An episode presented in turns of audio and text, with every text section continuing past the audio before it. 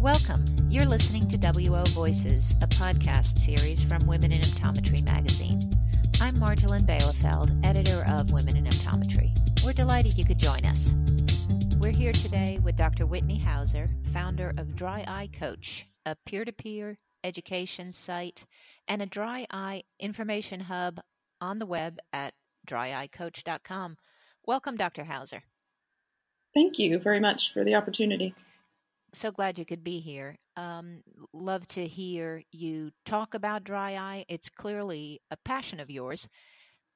How did that come about? You know, uh, I've been involved in dry eye for, you know, most of my career in some form or fashion.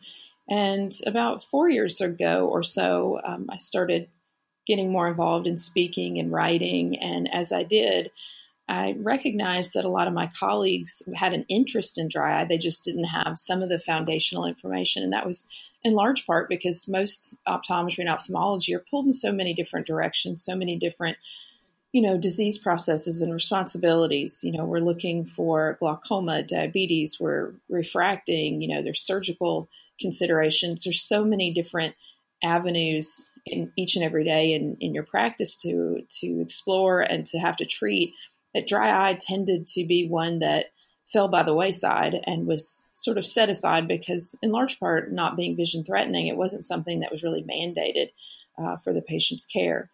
And I found that many of my colleagues, again, had interest. They just didn't really know what to do with it and how to do it. And had questions about the clinical aspects of it, but also about what it meant to their practice. And it may not be vision threatening, but it's awfully darn distracting. Right. It, I mean, it's quality of life compromising for patients. And, you know, symptoms tend to be what drive patients into your office. So symptoms drive dry eye a lot of times for patients. And they'll come in and they'll want more. They'll want, you know, something new, something novel. And a lot of times, you know, the, the practitioners, almost have been conditioned to think there's not anything out there to provide relief for them. And both sides kind of walk away frustrated. And I think what's been amazing in the last several years is the, you know, invention, the innovation, all that we've seen that has come into the dry market from an ophthalmics perspective, from an equipment perspective, both diagnostics and therapeutics are really just exploding for dry eye right now. And I think it's an exciting time for both doctors and patients because we can set aside our former frustrations and start to explore some new avenues of, of treatment that may provide significant relief for the patient, both visually as well as from a comfort perspective. And the public awareness has exploded too, I think. Exactly. You know, those products, you know, drive awareness in large part um, the, new pharmaceuticals coming to, to market, the new pieces of equipment, they're getting out in front of patients in direct to consumer. And that same raise awareness to the general public kind of brings them into our offices with new questions and new you know products they want to explore and i think that even the most you know reluctant physician will now say okay i'm going to have to up my game in dry eye because my patients are demanding right. it um, so, what would be the top three or five things that a, that reluctant practitioner should start to do? You know, the first thing you do is establish what your level of commitment to dry eye is. You know, a lot of doctors come in and want to jump in with both feet. And while I commend that, sometimes jumping in without a plan winds up, you know, setting you back rather than moving you forward. So establish what your level of commitment is to that. And by that, I mean, utilize some of the tools that you already have clinically in your office without going out and making any significant investments in new, in new uh, equipment. And once you do that for months, six weeks, and you start to incorporate, you know, some surveys into your patients you think are susceptible to dry eye, and you start to really you start to really determine what you can do, then uh, I think you'll find there's more opportunity there. Once you've determined your commitment level to it, then you can start exploring how can I grow my dry practice, doing an internal assessment of who your your patients are, who's in your database already is a great way to do that. And once you've got commitment, you have a patient population to serve, then you start, you know, investing in diagnostics, therapeutics, uh, and really growing that part of your practice. So it's okay to dabble in dry eye? Absolutely. Dry eye is something mm-hmm. everyone can do.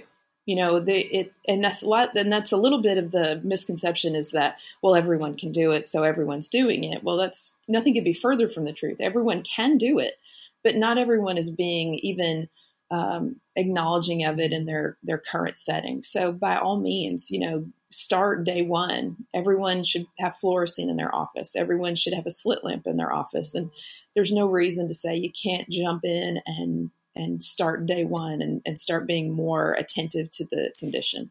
And what about a protocol? I mean, are there enough of them sort of available on resources like Dry Eye Coach and, and others that you can kind of know what to right. do with these patients?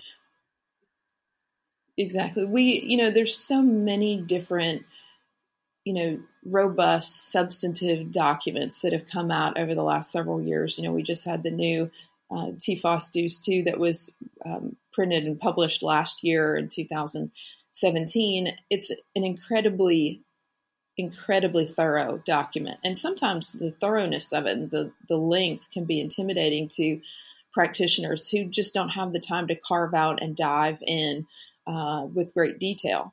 So what we've done on Dry Coach is we have a in our learning hub we have a treat section. The treat section is a more fundamental protocol. And our protocol is based not only on you know clinical evidence and and research but it's also based on what you have in your office to work with because you know we don't all have the bells and whistles. We don't all have you know all the diagnostic tools and therapeutic tools at our disposal. And it really just sort of tiers the protocol based on what you have in your office. And it allows you to see potential down the road for if i add another piece what will happen? If i add this piece what can i add to my practice?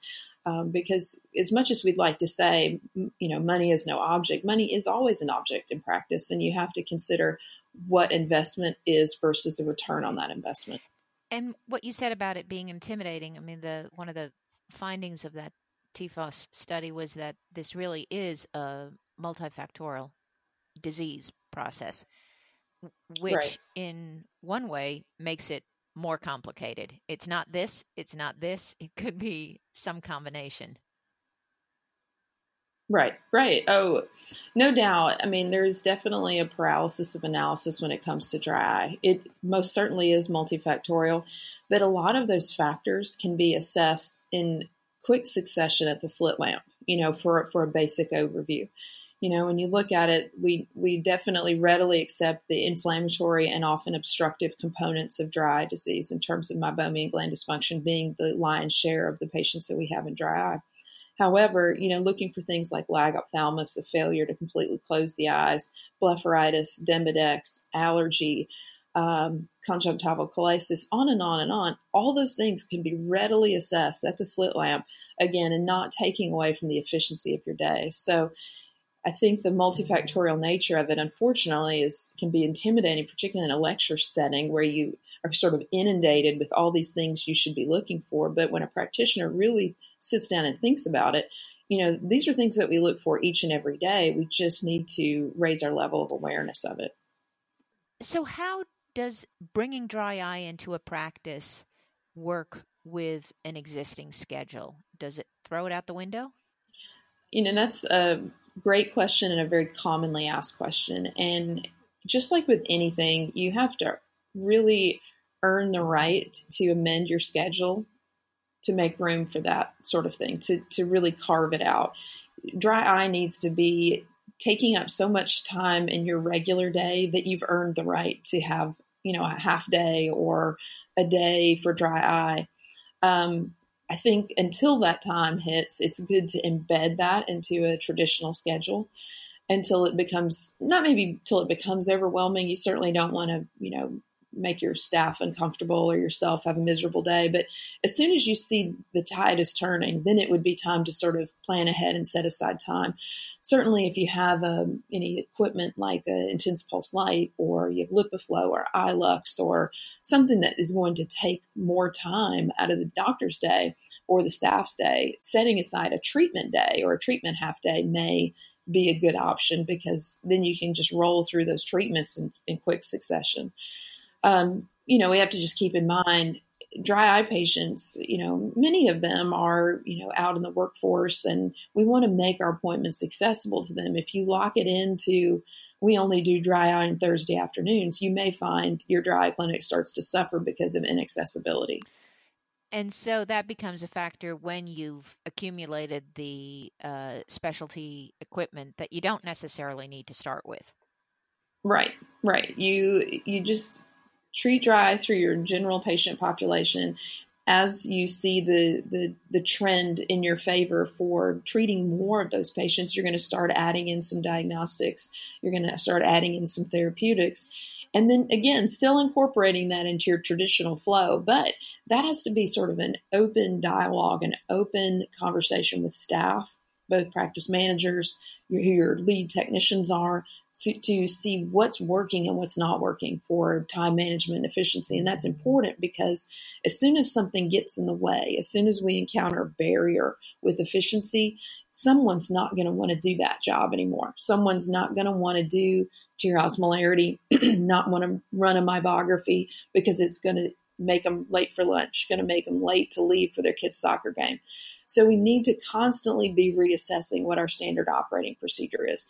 That doesn't mean that this is something that's going to take hours of planning. It just means you need to have that, you know, quick huddle with the staff and say, look, what's working, what's not working. Let's make, let's pivot and make a little bit of a change here and being open minded to that change ultimately is going to make the practice be able to move it forward.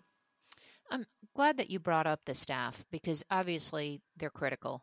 Um, how might a doctor emphasize or introduce the idea that he or she is going to start incorporating more dry eye? Well, you've you've raised a great point. You know, what I usually encourage doctors to do is talk to the staff in the front end. People, our staff really want to help the patients. And if we talk to them about, look, there's a huge unmet need here. You know, staff understands glaucoma, staff understands AMD, they understand retinal detachments, they're accustomed to triaging a lot of these patients. But what we need to do is raise their level of awareness and say, you know, there's 30 million people in the United States who are symptomatic for dry eye. Of that 30 million, only about 16 million have been diagnosed. And of the 16 million, only about 1.5 million are treated with anything above and beyond artificial tears. So when you look at that large unmet need, these are patients that are flowing through our office each and every day that really need us. And I think that staff can be very inspired by the unmet need.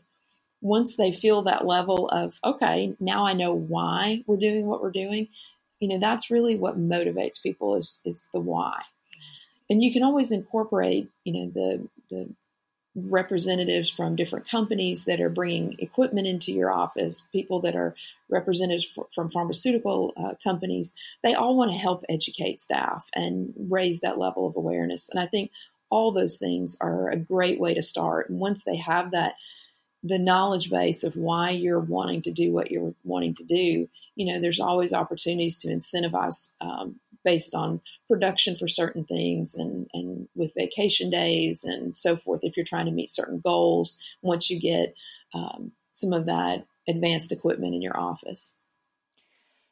So, where do patients begin talking about dry eye symptoms? Is it on the survey? Is it with the tech? Does it wait till the exam room? Well, some you know, it's funny. I was kind of talking about triaging patients. If you call any optometry or ophthalmology office in the United States and you say to the person at the front desk, "I see flashes of light," they're immediately going to triage you as a retinal detachment patient. They're going to try to get you in that day. They're going to tell you what to watch for. They're going to give you a sense of urgency as a patient to get in. If a patient calls and says, My eyes are burning and red, and my vision's fluctuating, they'll get you in at the earliest possible appointment, but it won't be as the same level of urgency. And, and to a degree, nor should it be because of the medical emergency associated with retinal detachment. However, you know, sometimes that message that the patient said when they called in gets lost at that point of contact, and that patient is scheduled for a comprehensive eye exam. They're scheduled for, you know, a red eye, whatever.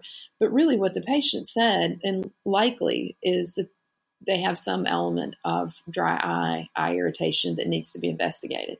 So, what I would do as part of our staff education is sort of highlight that so we don't lose that patient. We want to cast as wide a net as possible to draw those patients in and put them in the right funnels as they're coming into our office. Uh, and then once they're in the office, you sort of hit the nail on the head. Using surveys is great. I know a lot of doctors think, man, another survey, another piece of paper, what a drag. That's not going to be great for my practice. Patients aren't going to want to fill it out. Things like the DEQ5, the speed are really fast, they're easy to score. Uh, there's also the questions from the Dry Eye Summit of 2014, which are available uh, online if you were to look those up. And they're really easy questions that you can add into any case history and allow uh, for a really wide net to be cast and then kind of pull those patients in. Doesn't mean that all the patients who answer positively on a survey are going to be your dedicated dry eye patients for life, that they're going to come in and do all the you know diagnostics and treatments you have available but you get zero response from never asking. So you know even if you're capturing 20 to 30 percent that's 20 to 30 percent of patients you never would have had. Right right. And those results can help you as the doctor figure out the next steps. Exactly, exactly. You know, we have to look at both signs and symptoms and you know the surveys are giving us uh, an idea about symptoms and then uh, we go into signs and and as a doctor we can track that with particularly the validated surveys that give a number to a feeling you know they they quantify how you feel and i had a patient who came in the other day and we had done an advanced procedure on her and we looked back at her surveys from prior to the procedure and it had been cut in half. And she knew she felt better but it was different when she saw wow i'm cut in half. That it felt it really validated the feelings that she had or uh, you know in terms of her own improvement. So i think it's a it's a great way to do that. And it's a great way to also tease out patients who have you know some emotional problems some who have some psychological problems who always feel like nothing's ever great for them. And as soon as they see from their own hand, if you will, on a survey that they've had some marked improvement, then they can then appreciate, gosh, you know, maybe I am getting a little bit better. Yeah, and that makes it easier for them to to come back in and or to stay with the um, prescribed Right. To yeah, to stick with a regimen that you've you've developed and it's encouraging and everyone wants to be encouraged. No matter how confident you are and how, you know, fundamentally happy you are, everyone's fed by encouragement and and a lot of times those surveys are just that little boost that the patient and frankly the practitioner needs as well that we're on the right course. And dry care is not driven entirely by symptoms. I mean, as doctors we want to look at signs and see improvement in terms of you know, SPK in the cornea, and we want to see, you know, less obstruction of the meibomian glands. But, you know, happy patients are really encouraging to doctors. And I think using those surveys, you can really kind of assess that, that level of improvement. And I think you said it right there too, because earlier you had mentioned this is a quality of life issue. So if you solve someone's dry eye issues, uh, it's a happy person, and happy people are the ones that tell all their friends about their wonderful doctor. And let me tell you about my doctor. You know that is the greatest, uh, the greatest thing you can hear from a patient is kind of overhear that they've not only just bragged about you, but really referred people to you and said, they do something different. And while there's certainly no cures for dry eye disease, and as I tell my patients, it's like we work a puzzle, and six, nine months later, somebody may shake the puzzle up and we have to rework it and be patient with each other and work together. Um, I think that just knowing that that doctor has the the patience, the dedication to working with you on that, really makes the patient dedicated and you know to your entire practice. That's wonderful.